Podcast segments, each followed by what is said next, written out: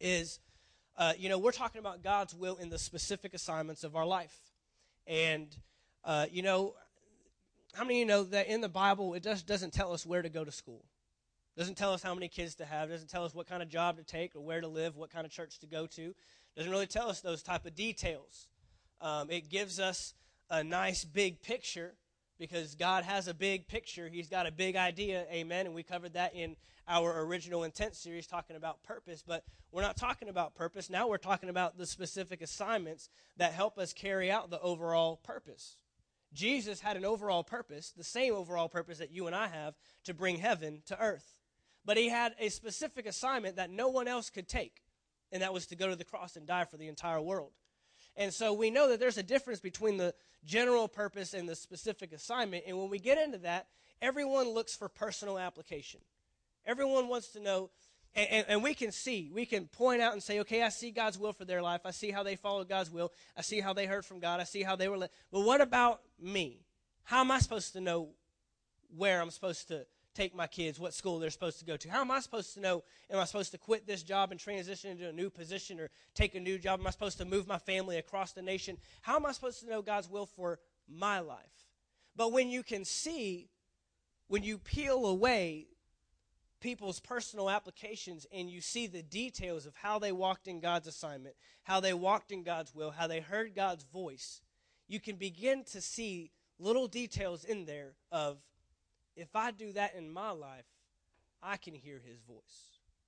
And so we're going to have them come up, and I want them to, uh, uh, Randy specifically, to give um, just an overview of what they had to do just several years ago in following God's will for their life and um, the little details of what it took, because that's what we're talking about. We said from day one, you know, the, the title of this series is The Solution, the Key to Solving God's Will. And I told you from day one, I bursted everyone's bubble and I said, there is no formula to solve God's will. You just go ahead and get that out of your mind. There's no two plus two. There's no A plus Y, uh, you know, equals Z. There, there's, there's none of that. Because if you remove God from the equation, then we've removed the most important part of the equation. If I give you a formula and say, okay, if you go fast for this many days and pray for this long and read this many scriptures, God will reveal his will, then you don't need God anymore. I don't need a math teacher to tell me two plus two is four anymore. I can do that all by myself. The formula is there. But there's no formula to solve God's will. You have to know how to hear his voice. You have to know how to be led. So we said on day one, God's will is not about knowing something. It's about knowing someone. It's not about knowing an an a piece of information. It's about knowing a person. And so when you just want to know information, but you don't ever want to develop a relationship with the person who has that will for you and has that great plan for you. We love Jeremiah twenty-nine eleven. I have a future and a hope. Well, let's get to know the one who has the future and the hope for us instead of just wanting to know what the future and the hope is. We get past information, get into relationship, and then we begin to learn. See, I know my wife's will. I know her intentions. I know her likes and dislikes because I've gotten to know her. I didn't marry her for information. I married her for a relationship.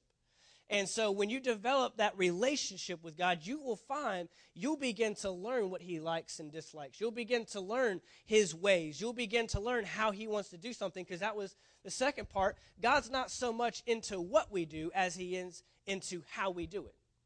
Colossians chapter three, verse twenty-three, and whatever you do, do in the name of the Lord Jesus. Do it as unto Jesus. He's not so concerned with how many kids you have. He's concerned with how you raise them. He's not so concerned with what campus you go to school on. He's concerned that are you going to take Jesus on the campus. He's not so concerned with what job you take, but he's more concerned with how you operate on the job as an employee, as an employer, as a coworker, as a, a, a person that's doing business with someone else. That's what he's concerned with. So sometimes I think we've been asking the wrong questions. He doesn't care if you eat Fruit Loops or Cocoa Puffs for breakfast. He's concerned with how you carry out your life. And so the bigger question is, how am I supposed to do something? And we know that if we will trust in God, he will lead us on his paths and lead us in his ways. But we have to submit to his way. Many people want to know God's will, but do it their way. And if you're going to know God's will, you're going to have to do it his way, okay? And so that's what we discovered. And then we discovered a few elements last week. And so that's a brief uh, recap for where we've been. But if you'll go to Romans chapter eleven, Romans chapter eleven, I'm going to camp this morning. I know most of you know me as having a whole list of scriptures and different versions and all that kind of stuff, but I'm going to kind of camp right around Romans chapter twelve. Most of us know Romans. Actually, go to Romans chapter twelve, verse one. Let's go there first. Go ahead and put that on the screen, because there's a key word here that you need to see that ha- that makes us go backwards. See, there's some words in the Bible. Uh, you know, one important thing about Bible study is context. And when you read a scripture, you can't take it out of the context that it is in. So you got to read a little bit before and a little bit after. You got to know the verses surrounding it. You got to know the chapters surrounding it. You got to know what book it's in. When was the ro- book written? These are things you have to get into when you start studying the scripture. And so there's a word here. It says, I beseech you, therefore. Well, that word, therefore, makes us go back. What he's saying is, since this... now this. Well, I need to know what this was before, before I can understand what's going on after. And Romans is probably, it's probably got to be my favorite book in the whole Bible.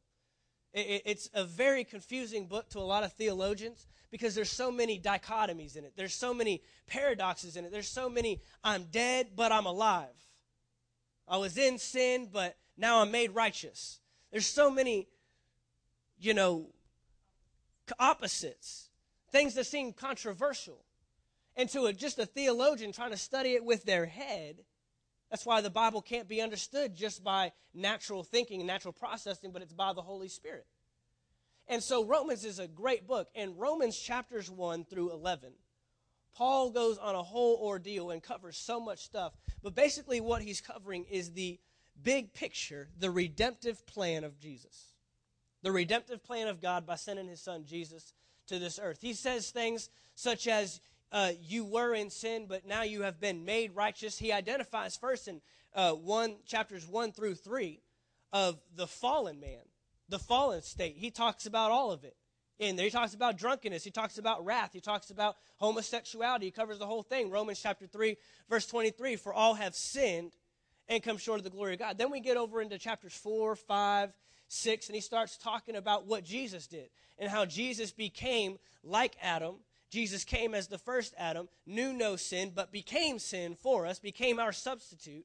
And then we get into exciting, exciting well, then we see the chapter seven, the argument that Paul has with himself of when I want to do the right thing, I do the wrong thing. And when I don't want to do the wrong thing, or when I, you know, don't want to do this thing, I end up doing it anyways. We see that big mess that he gets in. And then Romans chapter eight, there is, therefore, now known condemnation. Romans chapter eight, that's probably my favorite chapter in the whole Bible. You're more than overcomers. You're more than conquerors through Christ Jesus. Nothing can separate us from his love. Those, all, those are all in Romans chapter eight. And then we get over into Romans chapter eleven, and this is where he sums up this whole first section of Romans. And look at verse thirty-three. Because this word, therefore, in Romans twelve one makes us go backwards. So let's go back up to Romans chapter eleven and go to verse thirty-three. And it says, Oh, the, the depth of the riches, both of the wisdom and knowledge of God. How unsearchable are his judgments and his ways past finding out. For who has known the mind of the Lord, or who has become his counselor? Verse thirty-five. For who, or who has given, first given to him, and it shall be repaid to him. But look at verse thirty-six. For of him, and through him, and to him are all things, to whom be glory forever and amen. And when we get into verses one and two of Romans chapter twelve, you'll see why this, for of him, and through him, and to him are all things, to whom be glory forever. God is after one thing. He's after glory. He's after getting the credit. God is a jealous God, the Bible says. And so when he gives a pursuit or a plan to somebody, it ought to reveal him in the process. It ought to reveal God in the process. walking out God's will has nothing to do with us except the role that we play in operating in God's will. So God has a plan for us. God has a will for us. God has a provision for us, and it is for of him and through him and to him. Look at the New Living Translation of these verses. Go back up to verse thirty-three. Oh, how great are God's riches and wisdom and knowledge. How impossible it is for us to understand his decisions and his ways. Now that right there can be a little discouraging. But I'm going to tell you how to know his way. I'm going to tell you how to know his plans and his ways. We'll cover that. For who can know the Lord's thoughts? Who can, who knows enough to give him advice? And who has given him so much that he needs to pay it back? Look at verse thirty-six. This is awesome. For everything comes from him and exists by his power and is intended for his glory. All glory to him forever and ever. Amen, or so be it. That's exciting to know that everything that God has planned out, that whole Uh, passage that Paul wrote, Romans chapter one to verse eleven, he wraps it up with, but look, here's what you got to know. Everything I've just told you is for him, to him, and through him, for his glory, has been done by his power, and has been done by his resource. That's exciting. Jesus came for his glory. He created us for his glory. He redeemed us for his glory. He made us righteousness for his glory. His love, uh, nothing can separate us from his love for his glory. Many people just want to know God's will just so they can be right. But the thing is, is they forget that God is to be glorified in everything they do. God wants you to walk in his will so he can be glorified through your life. That's the number one purpose. He doesn't want you to walk in his will just so you don't stumble around and fall over the place and do silly things. He wants you to be in his will so you will give him the glory and give him the credit. He should shine through your life. But there's no way for God to shine through your life if you don't walk in his will. And we know we've we've heard people people make these statements, I don't want to be outside of God's will. In fact, we've probably all said that at one point. I don't want to be out of God's will. And when we say statements like that, we mean we talk about timing. We talk about location. I don't want to move at the right time. I don't want to take the wrong job at the right time. Maybe I'm supposed to be at this job for a certain season, but I feel like I'm transitioning. Am I supposed to take that next position? Am I supposed to stay where I'm at? And we ask these questions, and we're so concerned about being in God's will, and we forget that he needs to shine through my life. Can he shine through your life where you're at today? Can he shine through your life in the position you're at today, in the location you're at today, in the timing where you're at today? We're concerned about, are we supposed to have two kids or four kids? I only have one. Well, let God shine through your life as a parent with the one child you have today. We said last week that one of the biggest, biggest things that we have to look at when we are um, trying to identify God's will is we have to understand that it's more present than future. Many people talk about God's will as a future thing. Well, when God shows me his will, or when I get in God's will, or I want to know God's will, and we forget that God has a will for us today, right now, in the present. And if we'll operate in God's will today, watch the doors he'll open up tomorrow. Watch what he'll do. So God is showing us here that everything that he's doing and everything that he has done and is going to do in your life is to reveal himself through you. That's the biggest thing we just saw in verses thirty-three through thirty-six. So now let's go to Romans chapter twelve and verse one. It continues right on. You got to remember, these books aren't written in verse and chapter. Paul wasn't breaking up something. He was continuing a thought process. We only add those numbers in there so we can find it. Otherwise, the Bible would be very hard to read and very hard to locate certain things. Thank God I can say, uh, you know, my favorite verse is Romans eight sixteen. Instead of, well, you know, somewhere in Romans in the middle of it, he said this thing about uh, nothing can separate you from my love. I don't, I don't know where it is. It's easy location. That's why the numbers are there. But Paul's continuing a thought process, and so he says, since everything is for him, to him, and through him, I beseech you, therefore, brethren, by the mercies of God, that you present your bodies a living sacrifice, holy, acceptable to God, which is your reasonable service. Go to verse two. And do not be conformed to this world, but be transformed by the renewing of your mind, that you may prove what is that good and acceptable and perfect will of God. So you see here that he has made these two statements in verse one and verse two, referring to what was at the end of chapter eleven, and he ends it with, and this is how you will prove what is good, what is the good, acceptable, and perfect will of God. So we're going to cover how these two verses break down God's will for our life. So we're just going to stay right here pretty much for the duration of this service on these two verses, and we're going to go line upon line. So let's go back to verse one. And so, uh, verse one in the, yeah, there we go. I beseech you, therefore, brethren, by the mercies of God, that you present your bodies. Most Christians are okay with just prevent, re- presenting their spirits. We all know that when we got saved, your spirit was immediately changed, immediately transformed. transformed. And most believers are okay with that. And they never get past that into how do I present my flesh?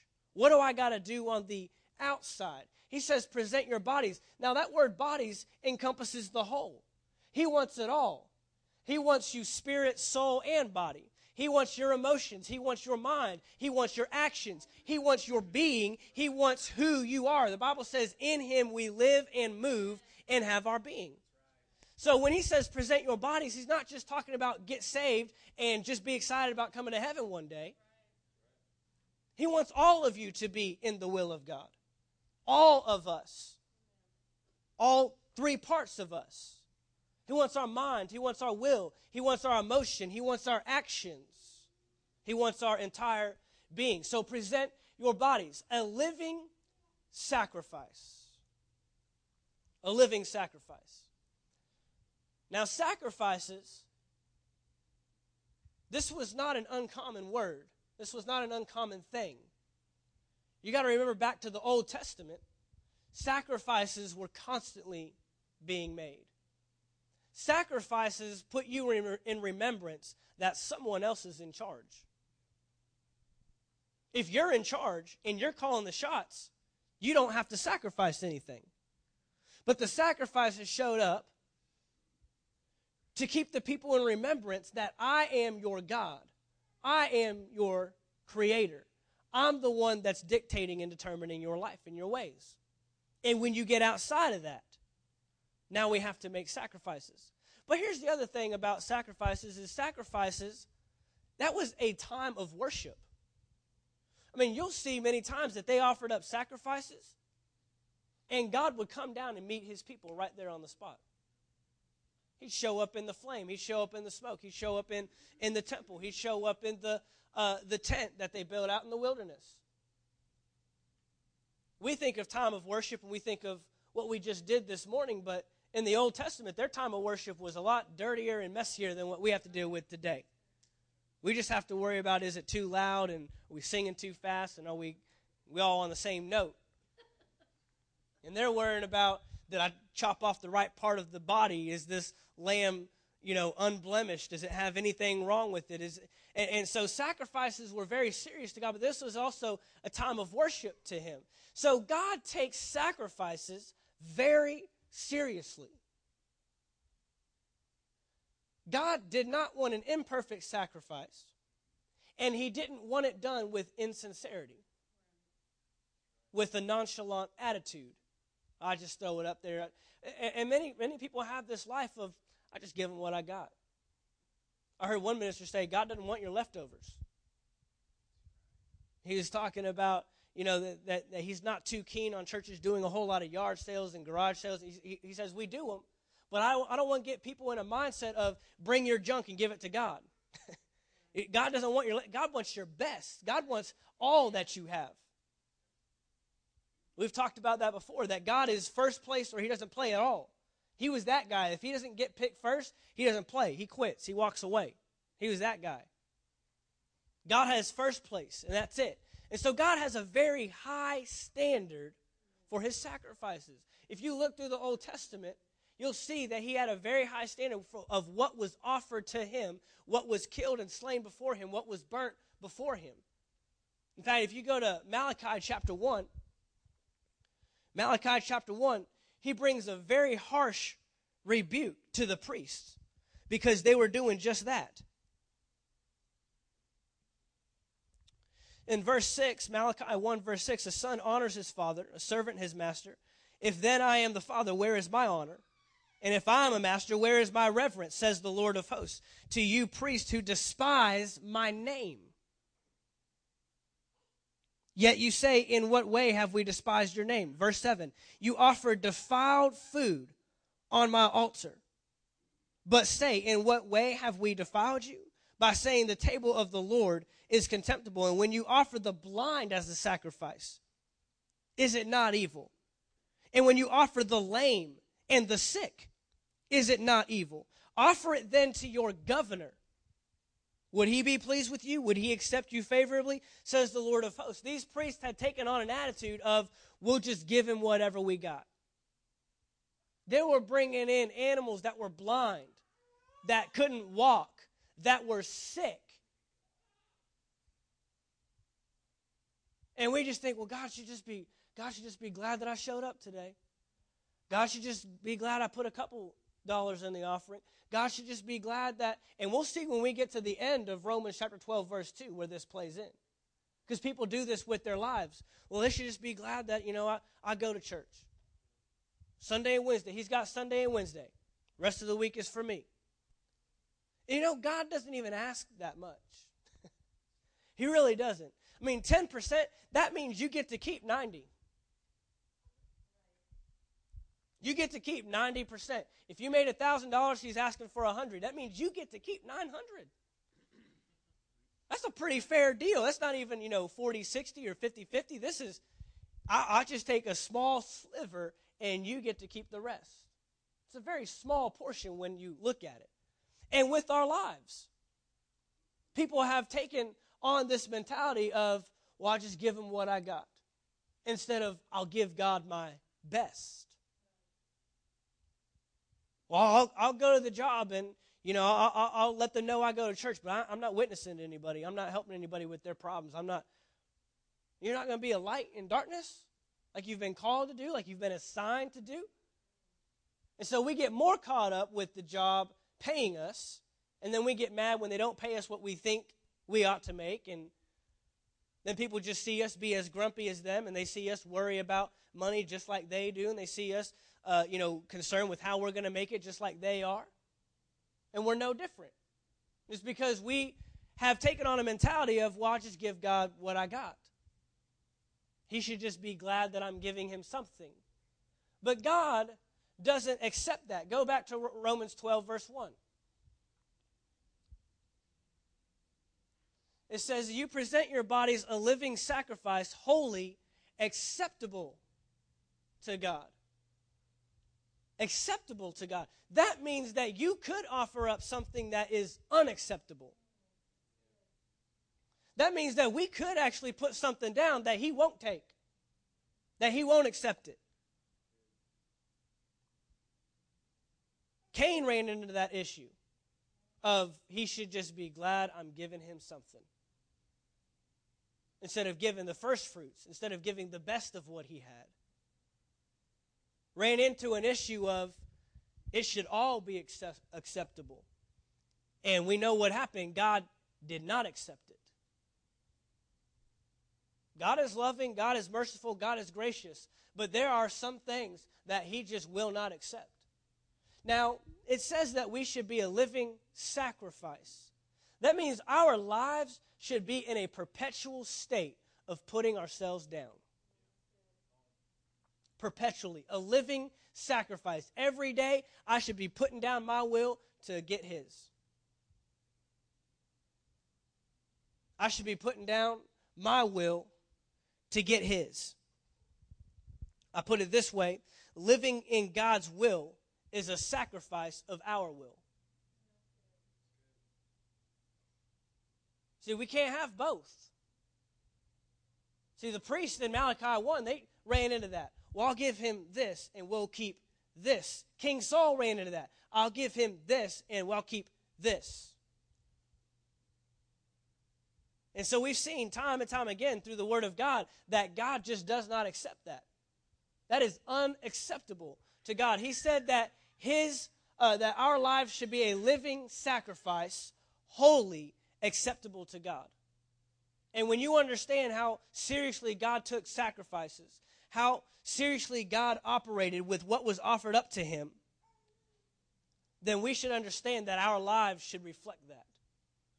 Our lives should reflect only the best. We'll, we will give God only the best of what we have to give. Uh, Jesus put it this way: you have to take up your cross. Now, a lot of us think, you know, sacrifices, they've been done away with. Jesus was the ultimate sacrifice, the last sacrifice. We don't have to sacrifice anything else after that. But that's not a true statement, because this is asking for our lives to be a living sacrifice. And Jesus said to his disciples, you take up your cross. You realize you and I have the same cross Jesus had, and that was to lay down his will to take up his Father's will. No, you may not have to go to the cross and die for the entire universe, but ultimately what Jesus did was he actually laid down his life in the garden and took up his Father's will. And all of us have a garden. All of us have a garden where we have to lay down our will and take up his. Because the ultimate sacrifice is putting down our will for his will. Reasonable service. I kind of explained that, that this word service is speaking of worship. This word service is, re, is speaking uh, in regards to worship being made. You realize you don't have to wait to come to church and sing songs to worship God. You can worship God by laying down your will Monday, Tuesday, Wednesday, throughout the whole week. Every time you lay down your will, you are putting yourself on the altar, a burnt offering that you're saying, you're saying, not my will, your will. This is all I seek. This is all I want in my life. Not my desires, and not for my credit, not for my glory, but that you will be revealed through me. That's worship to God. That is ceremonious to God. That's just as good as lifting up your hands and praising him and thanking him and singing at the top of your lungs. You don't need a guitar, drums, and a keyboard. You don't need to have someone leading you through it. You can worship God daily by laying down your will. That is a time of worship. And watch him come down and meet you. Watch him come down. The, in Psalms it says, uh, give a sacrifice of praise. See, sacrifice carries with it the connotation that it's inconvenient to you. A sacrifice that was not convenient. That was not an easy thing. Sacrifices were difficult. Sacrifices called for work being done. See, a sacrifice of praise is not when you got that raise you've been believing God for. Sacrifice of praise is you're praising when it doesn't seem like anything is going your way. That's a sacrifice. It ain't convenient. I don't feel like it. I don't want to. But I'm going to sacrifice my will, and I'm going to praise him. Sometimes we just want God's will to line up with our will. I want to know your will, and I hope it's what I'm thinking. Is this the job I, I'm supposed to take, God? And I hope it is, because it's going to pay more money. It's where I've always wanted to live. And we're just hoping that his will lines up with ours, rather than I just want mine to line up with his. And so this was an ultimate time of worship. This is the supreme form of worship. is laying yourself down. It's easy to come in here and put it on and praise God and worship God when the music's cranking and everyone around you worshiping, and it just feels like it's a great time. But can you worship God tomorrow when all hell's breaking loose? Can you worship God when you lose the job? Can you worship God when it doesn't seem like anything is going your way? Can it, can you worship God when it doesn't seem like your spouse is treating you properly? Can you worship and praise God and live a life that's a living sacrifice to Him in those times? That's a living sacrifice, holy and acceptable to God. Now go to verse two.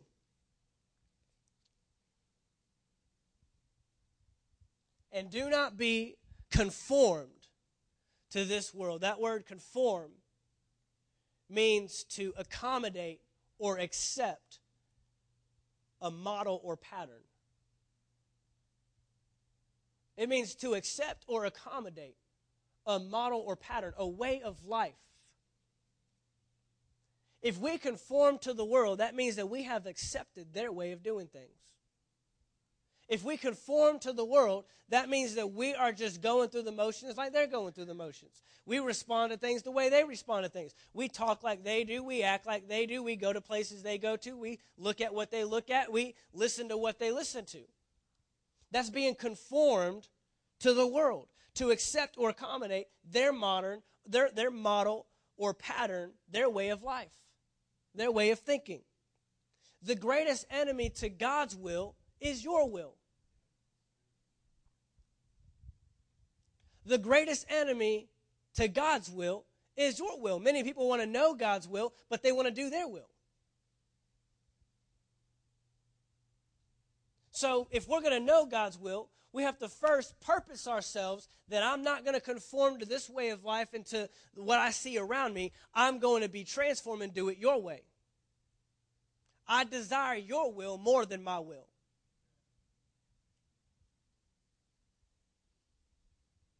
So the goal, the goal in this whole process is to get your will to line up with His will, not vice versa.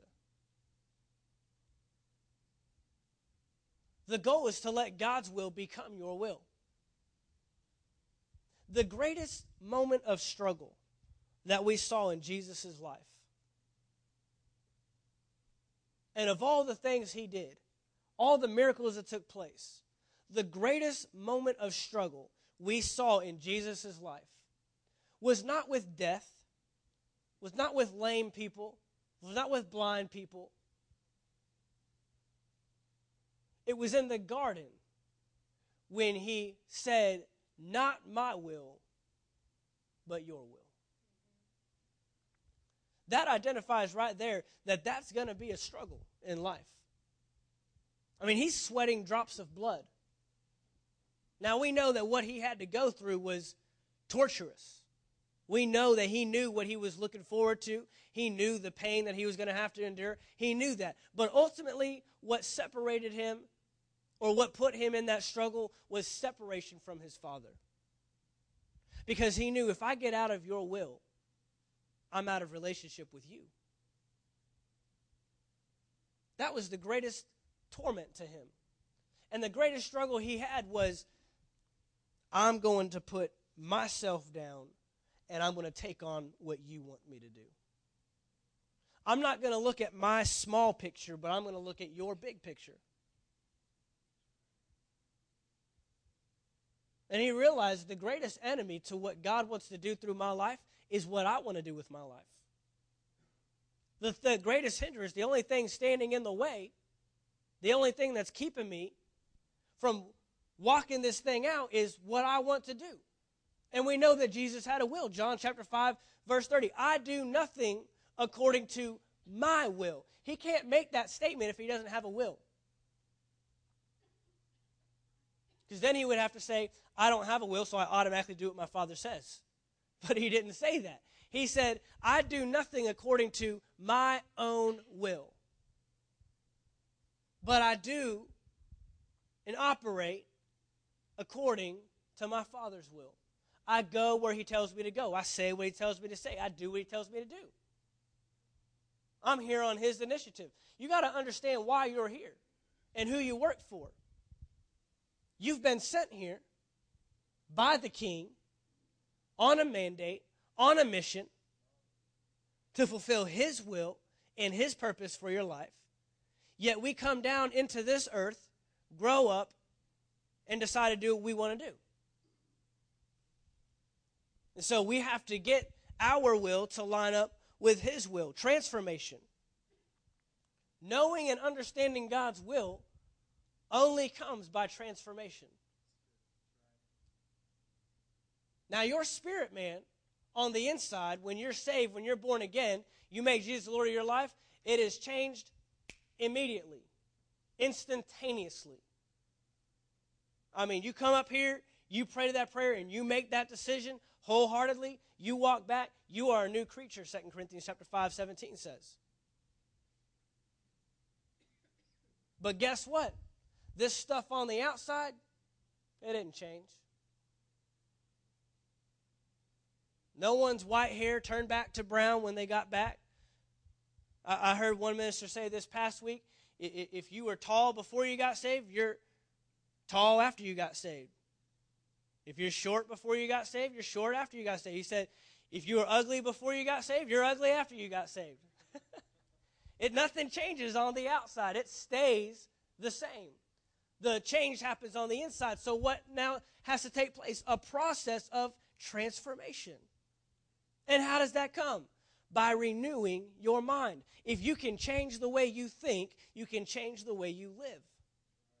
We just talked about that this last week. A renewed mind leads to a renewed life. So we have to renew our minds. We got to think differently. Why? Because our minds are conformed to what's around us. You will automatically uh, go that way. This world will dictate and determine your mind if you let it. But if you're deliberate about changing your thinking, if you're deliberate about changing your life, then you will renew your mind to God's word. So if we're going to walk in God's will, renew your mind to God's word, because everything you see out here is contrary to his will, is contrary to his purpose, and it will fight God's will in your life. It will destroy God's will in your life. So we've got to take on this transformation by renewing our mind. We are not capable of knowing and doing God's will in our previous state, period. There's nothing about who you were before you came into the kingdom that said, I want to live for God. I want to do the will of God. Nothing. So we get saved, and now we have to renew our mind to the new life that we have just come into. But the sad part is, is there's a lot of Christians that have been changed on the inside, but they never get transformed on the outside. And their spirit on the inside knows God's will. The Bible says that he knows God's will. He's in, he's one flesh with God. Knowing, he knows your purpose. He knows your destiny. I put it this way, the Holy Spirit is your guide. Thank God the Holy Spirit is guiding you somewhere he's already been. The Bible says the Holy Spirit knows your future. He knows the plans that God has for you. He knows the job you're going to take. He knows how many kids you're going to have. He knows who you're going to marry. He knows all those answers. But we have to yield to him and transform our minds and renew our minds to him and get in tune with that. It's terrible to become a Christian and have a spirit man on the inside that is renewed to the new life, but on the outside we have no clue on how to understand God's will. And that's why we have to be renewed in our minds. This word prove, you be transformed by the renewing of your mind, verse two, so that you can prove what is the good, acceptable, and perfect will of God. That word prove actually means allow. Allow. What a, what a danger it is to just not even allow God's will in our life. We've got to get in a position where we say, God, I'll allow your will to take place in my life. I allow that course to run. I allow you to do with me whatever you want for your glory, not my glory. See, if it's your will, then you can get the credit. But it's his will, So he gets the glory. He gets the credit. He's shining through you. So we've got to prove, we've got to allow the good, acceptable, and perfect will of God. Now, when I was in high school, we loved this verse because we thought that there were three different types of the will of God. There was a good, and then there was an acceptable, and then there's a perfect. And so we'd make steps. We'd, we'd make comments like, you know, they, they might not be in God's perfect will, but they're probably they're in His good will. Anybody else ever heard that before? I, okay, I know I'm not the only one. Yeah. And so we would say, ah, I don't know if I want to do His perfect will today, but I'll do His acceptable today. I'll do the acceptable will of God. And then I heard Pastor Earl minister on this when I first got to Saint Augustine, and he destroyed all that. Thank God he did. Amen. And he has a gray S U V, Chevy Tahoe. And so he said, out in the parking lot, I have a Chevy Tahoe. And it is big, it is gray, and it is fast. He said those are three adjectives that describe one Tahoe. I don't have three different Tahoes that are sitting out there, three different S U Vs. So he said here we have three adjectives, good, acceptable, and perfect, to describe one will of God. His will is good. His will is acceptable, and His will is perfect. So you're either in it or you're not in it. That take that that just, you got one out of three, and now you just got down to fifty-fifty. We just took a multiple choice and just went true and false on you. You're either in the will of God or you're not in the will of God. And if you're in the will of God, you're in His good will, you're in His acceptable will, and you're in His perfect will. Because God did not have good sacrifices, acceptable sacrifices, and then perfect sacrifices. He either took it or He didn't. Right.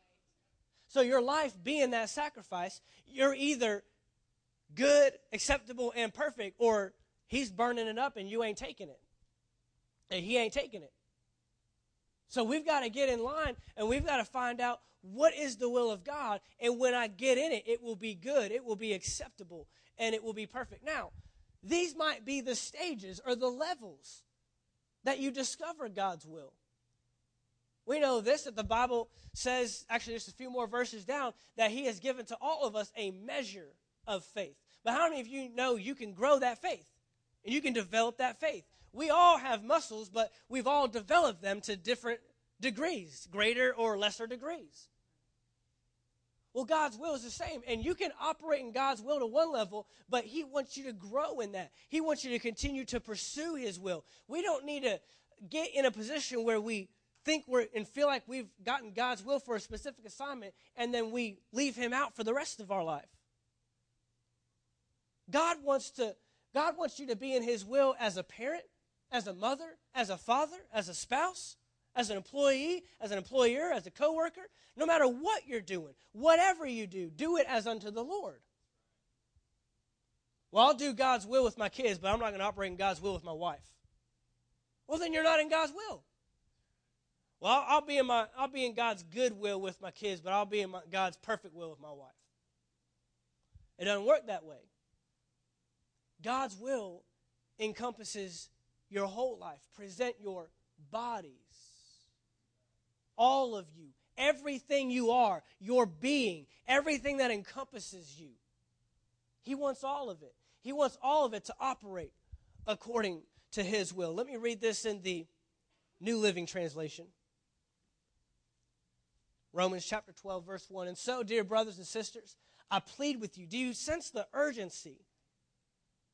Because of the redemptive plan that of what God has done for us, because He's made us righteousness in Christ Jesus, because there's no more condemnation, because we don't have to sin so grace may be, because of all this stuff, I plead with you to give your bodies to God because of all He has done for you. Let them be a living and holy sacrifice, the kind he will find acceptable. This is truly the way to worship him. This is truly the way to worship him. It doesn't say if you play the music loud enough, you're worshiping him. It doesn't say if you sing the right songs or buy the right C D. He says if you give yourself up for God's will, that is the truest form of worship. Verse two. Don't copy the behavior and customs of this world, but let God transform you into a new person by changing the way you think. That was the key. Change the way you think. Then you will learn to know God's will for you, which is good and pleasing and perfect. Not or, and.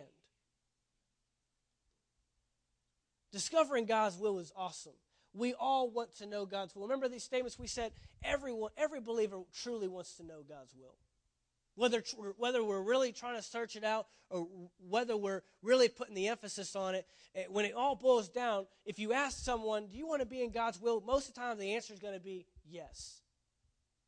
If you find someone that says no, they're just an, a dumb idiot. You find a Christian that just says, no, nah, I don't really care about God's will, his plan, his purpose. Most people know that God has a will and a plan for their life. We've got verses that substantiate that. We know that he's got a great plan, a great purpose for us, and we want to be in it. Then we said this, God wants you to know his will. God wants you to know his will more than you want to know his will. Because if he gets you clued in on his will, then he can shine through you. That's what he wants, man. He wants to be glorified through your life. He wants to be, he wants everyone to know what you're doing is because of him. That's why he likes to do things like part seas and get water to come out of a rock and take people into land that's full of giants and seems like there's no way we could take this thing. God loves to take you into situations where he's, there's no doubt he's getting the credit. He loves that stuff because he wants the glory. And you want to give him the glory. Look, bottom line is if you're able to get the credit for it, you haven't really done nothing. In comparison to what God can do, you ain't really done nothing. Well, look at Look at this job that I got and all the schooling I did. Watch God take someone to the top and they have no schooling background whatsoever. There's people out there. Look at the disciples. Who are these unlearned men, these fishermen from Galilee? They must have been with Jesus. And who got the glory? Jesus. God gets the glory. God gets the glory when you operate in his will. Next week, we're going to start to discover the channels of how God reveals his will to us. God's got different ways. He's not going to reveal the will, his will to us all the same way. And we think we would love to have an angel wake us up in the middle of the night or have the have an earthquake and do all these silly things. But God has some simple ways that I believe most of us have probably just been overlooking, that he could have been using this the whole time to show, this is my will. This is what I want you to do. Randy, I want you to come up real quick and just give a brief spiel. They had an opportunity to be out of God's will or in God's will, and there was no good, pleasing, perfect, acceptable. It was one will, and you're either in it or you're not, and it's a great testimony. Yeah, amen. You know, let's just back up a little bit. It's a few things you need to know about the glory of God. Uh, that in the last part of uh, Romans chapter eleven, verse thirty-six, where it says, you know, this is all for the glory of God. You have to understand the glory of God is just simply the manifested presence of God. His desire has always been that when, he, you know, people go through life and see life, he wants to be known or noticed. And so he's looking for us to be carriers of that when somebody said, man, that was God. I mean, when they think of everything else, that was God. And, you know, when we talk about the will of God, you think what I think about immediately is, you know, uh, through some of the things, and I'm sure over the next several months and stuff, I'll be able to share with you several testimonies, especially about, you know, things that I've gone through with my health. But one of the things that the hospital is always asking me is, uh, do you have a living trust or a will? Well, yes, I do have one, and they always want a copy of it, which I don't want to give them one, all right? But, you know, when you think about that, does somebody have a will? What is that will about? It's, it's when they are gone that is to be read and certain steps taken to ensure different things happen the way they wanted it done before they passed. Well, we know that Jesus and the Father had a will. That's what your. That's why the Old Testament is a will. The New Testament is a will. It is the planned, uh, you know, thing to be executed that God wanted done in the earth. And so when we talk about that, one of my verses that I was sharing with Pastor Mark last night in Ephesians chapter five, verse sixteen, uh, seventeen, really, and it just says, don't be unwise, but understanding what the will of the Lord is. Now, he, that tells me it's great news, because that lets me know that we can understand the will of the Lord.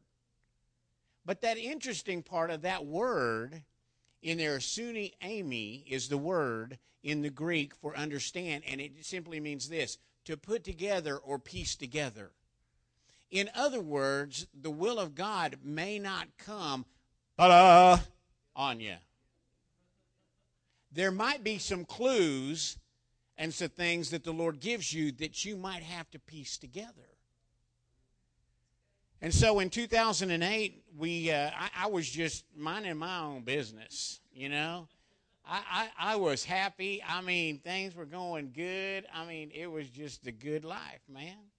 I mean, we, you know, that was one thing that I learned the will of God on, on church, man. We never missed church, ever. I mean, except for vacations if we went out.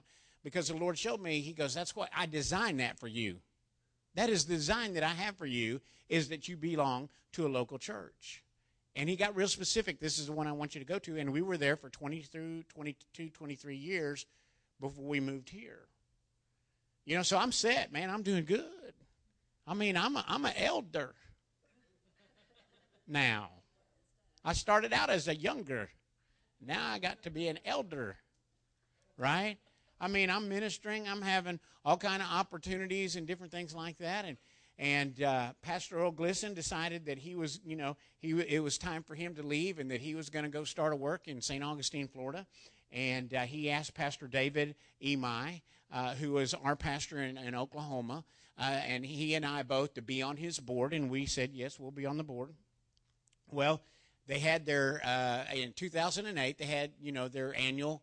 Uh, uh, four-year anniversary, the annual, in two thousand eight is when it was. And I told Melanie, I said, you know, I want to really, I really want to go down there. And by that time, Josh had been down here, about, you know, been down there about two years.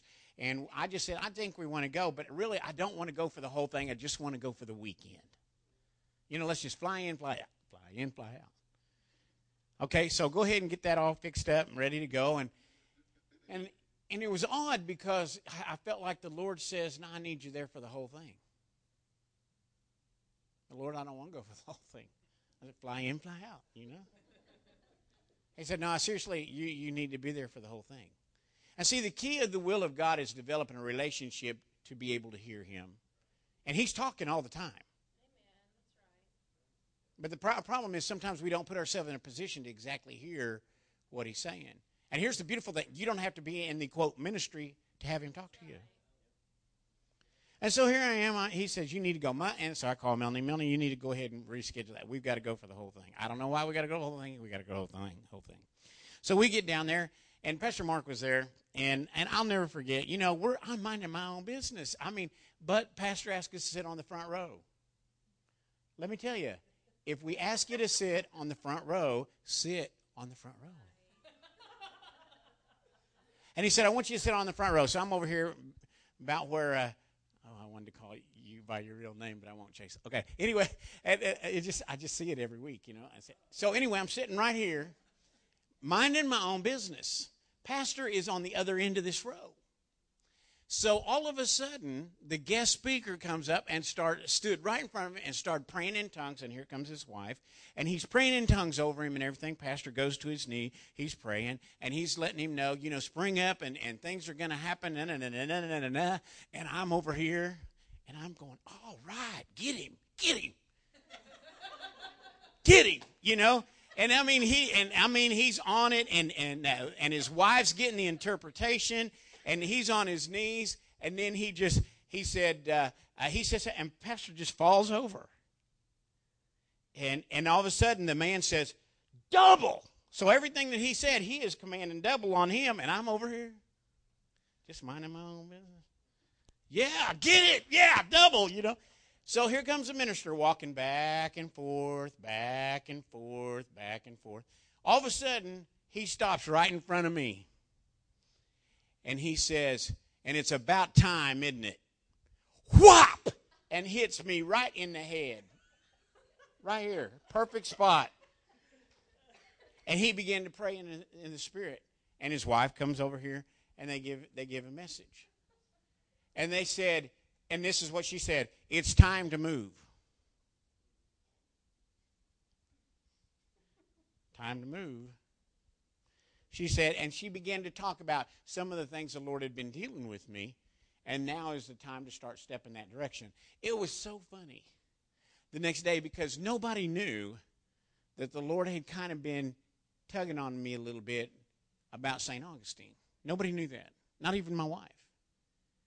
And, and I, I, I was listening, but don't bring a man to start calling it out right there.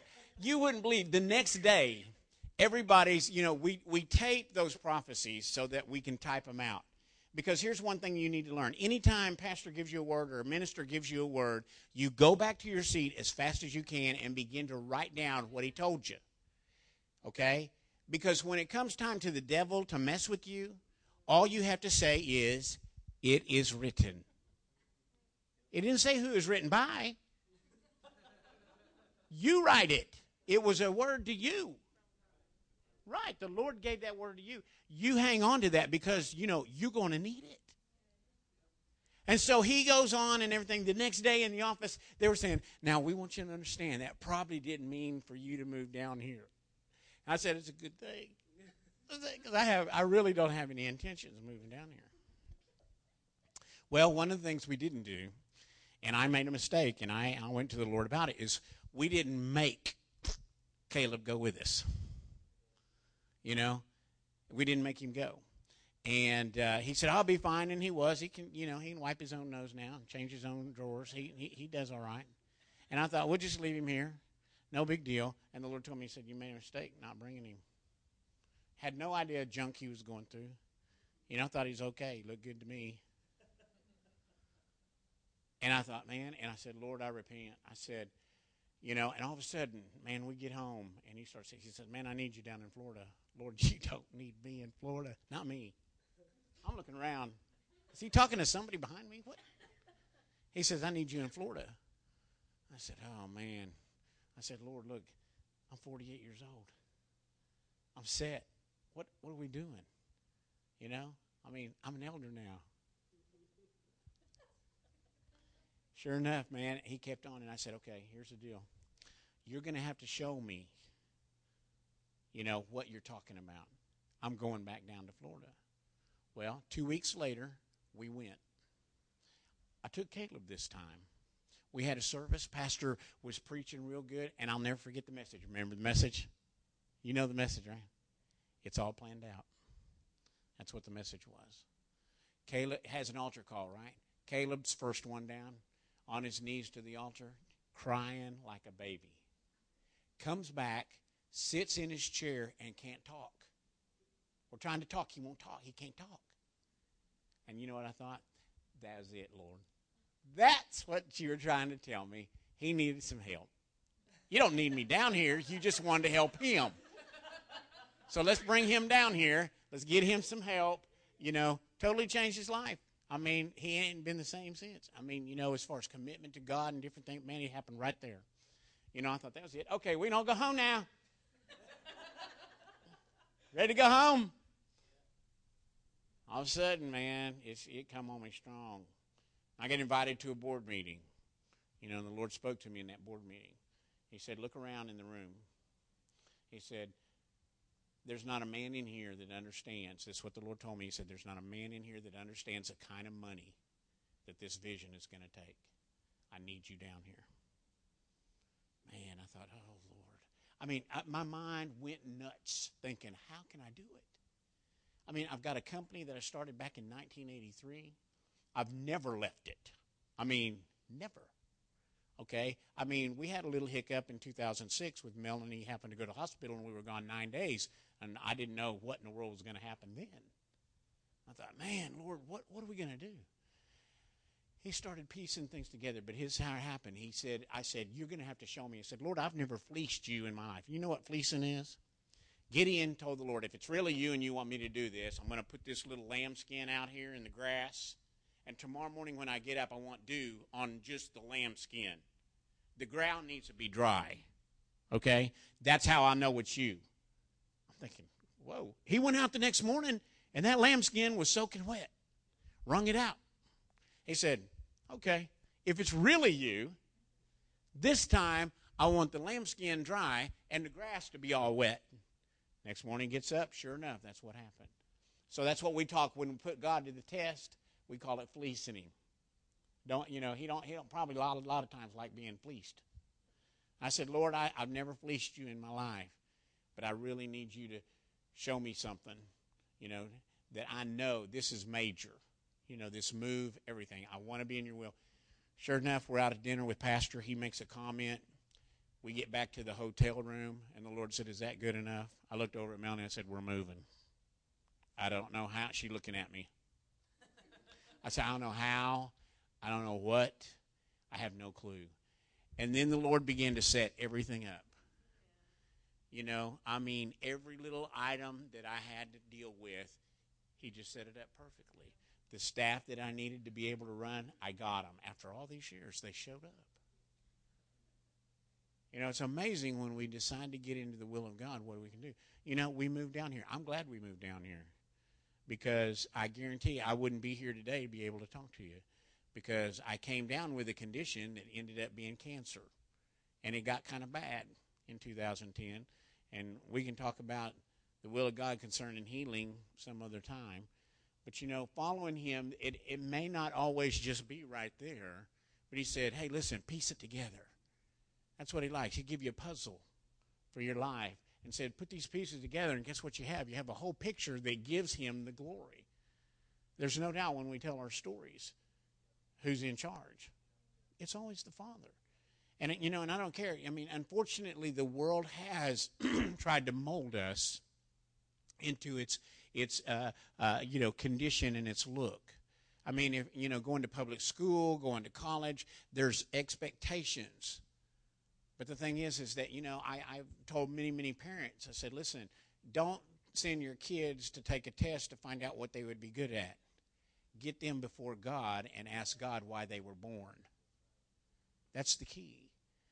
And, you know, is once they find out why they were born, you'll find out you have happier kids. They turn into happier adults because why? They're in the will of God. You know, and that will is so important. Amen? Amen.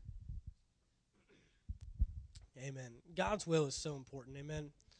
It's important, and, and you'll begin to see over the next few weeks as we continue to dive into this thing, little details that he just said as we go over the next few weeks on how to hear God's will, how to know God's will, what are the steps, what What are the things to look for?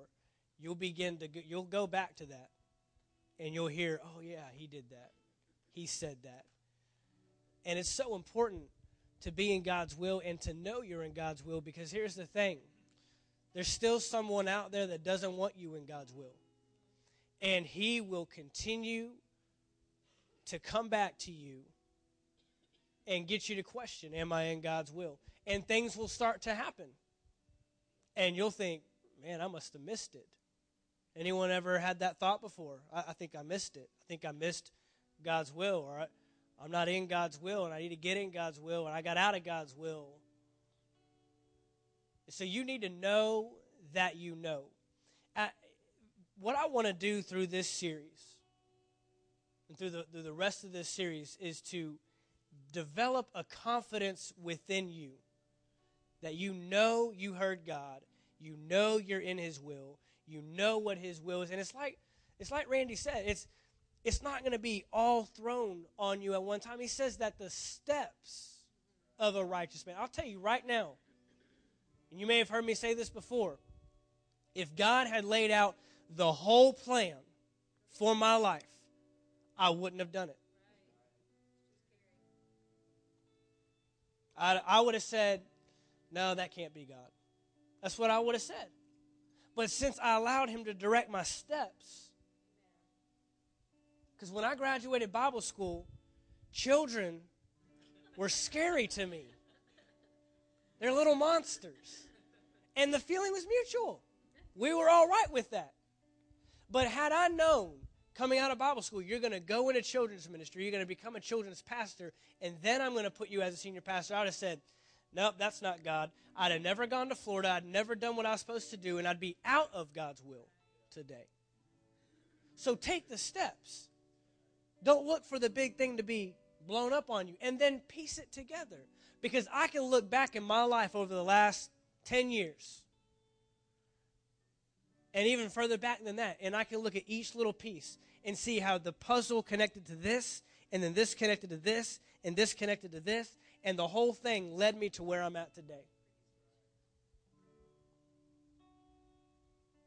And it's a beautiful picture what God's putting together if we just walk in what He's already ordained. He's already got it figured out. Thank God He's not holding our hands saying, all right, let's see what's life got in store for you. It's already outlined, man. It's already there. He's got it figured out. He's not walking through life with us. He's already been there and back and now said, all right, let's go. Amen. And so we want to live in that. We want to walk in that. Amen? Amen. Randy, thank you. Father, we thank you this morning. Father, we thank you.